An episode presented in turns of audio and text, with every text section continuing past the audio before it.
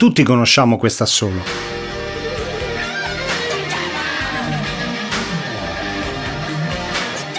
O questa canzone.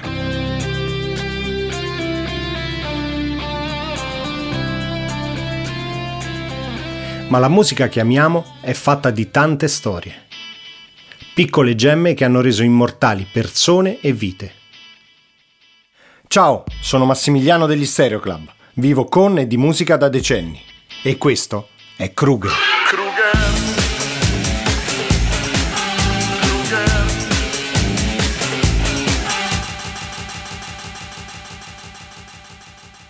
I due brani che abbiamo appena ascoltato hanno fruttato, nel primo caso all'autore, nonché esecutore, un Grammy Award e nel secondo caso all'esecutore dell'assolo la presenza immortale nell'album Bad di Michael Jackson. Sì, oggi parliamo di Steve Stevens, un chitarrista fantastico, uno che ha messo su un supergruppo prog con Tony Levin e Terry Bozzio. Ha suonato con Vince Neil e Michael Monroe, con Robert Palmer e i Thompson Twins. Parliamo però di ciò che successe qualche anno prima, agli inizi del 1980, precisamente nel 1983. Steve Stevens al tempo era un chitarrista molto tecnico e virtuoso, amante del prog, che si stava affacciando al mondo dell'industria musicale. L'occasione gli viene data dall'incontro fortuito con Billy Idol. Ormai abbandonati Generation X, Billy attraversa l'oceano e va a New York per iniziare la sua carriera solista. I due vengono messi in contatto da Bill O'Coin, ex manager proprio dei Generation X, nonché tra gli altri dei Kiss nella loro epoca d'oro. Secondo Bill, Stevens e Idol funzionano e funzioneranno bene insieme. Insieme infatti firmeranno i primi memorabili album di Billy Idol. Ed è proprio di uno di questi che vogliamo parlare oggi. Anzi, di una canzone in particolare. Anzi, di una solo in particolare anzi di un effetto in un assolo in particolare. Oggi parliamo della Ray Gun nell'assolo di Rebel Yell. Nei primi mesi del 1983, Steve Stevens si trova agli Electric Lady Studios di New York per registrare quello che sarà il famosissimo Rebel Yell album.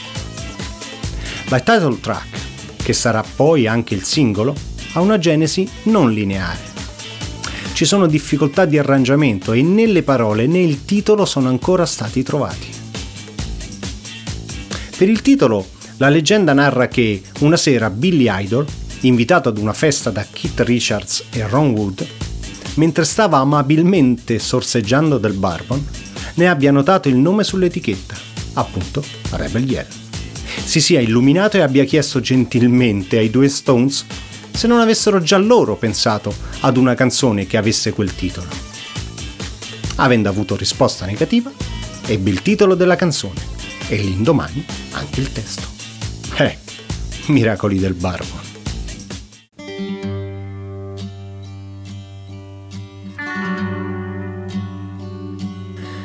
Intanto Steve Stevens e il suo fido ingegnere del suono, Dave Whitman, non riuscivano a trovare niente di caratterizzante per il solo, soprattutto a livello di suono.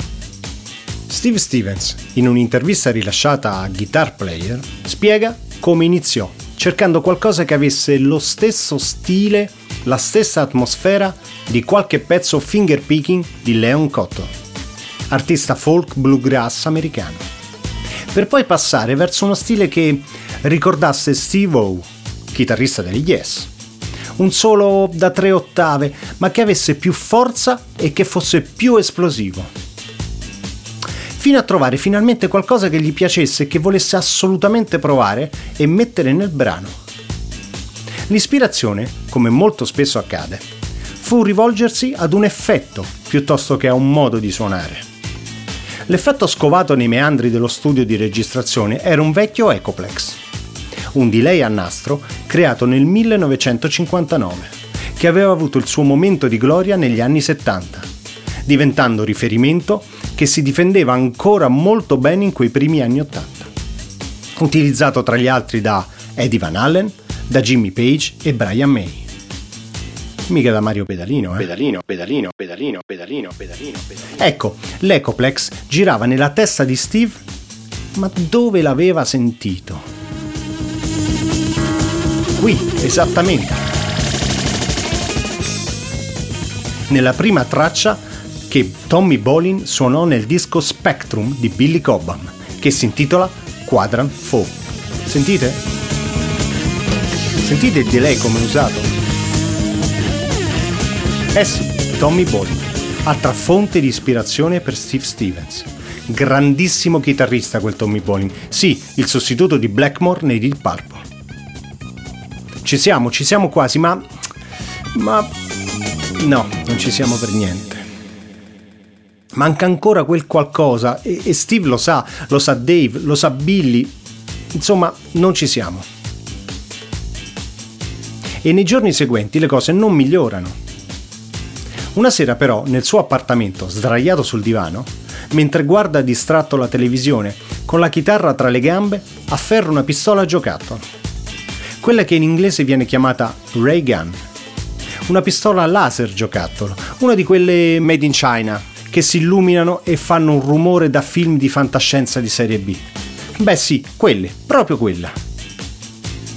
Steve infatti collezionava robot e altre amenità made in China che emettevano suoni e luci. Oh, meglio di monete e francobolli. Insomma, prende la pistola, l'avvicina al pick-up e ascolta il suono che esce dall'amplificatore e BAM! Va in studio e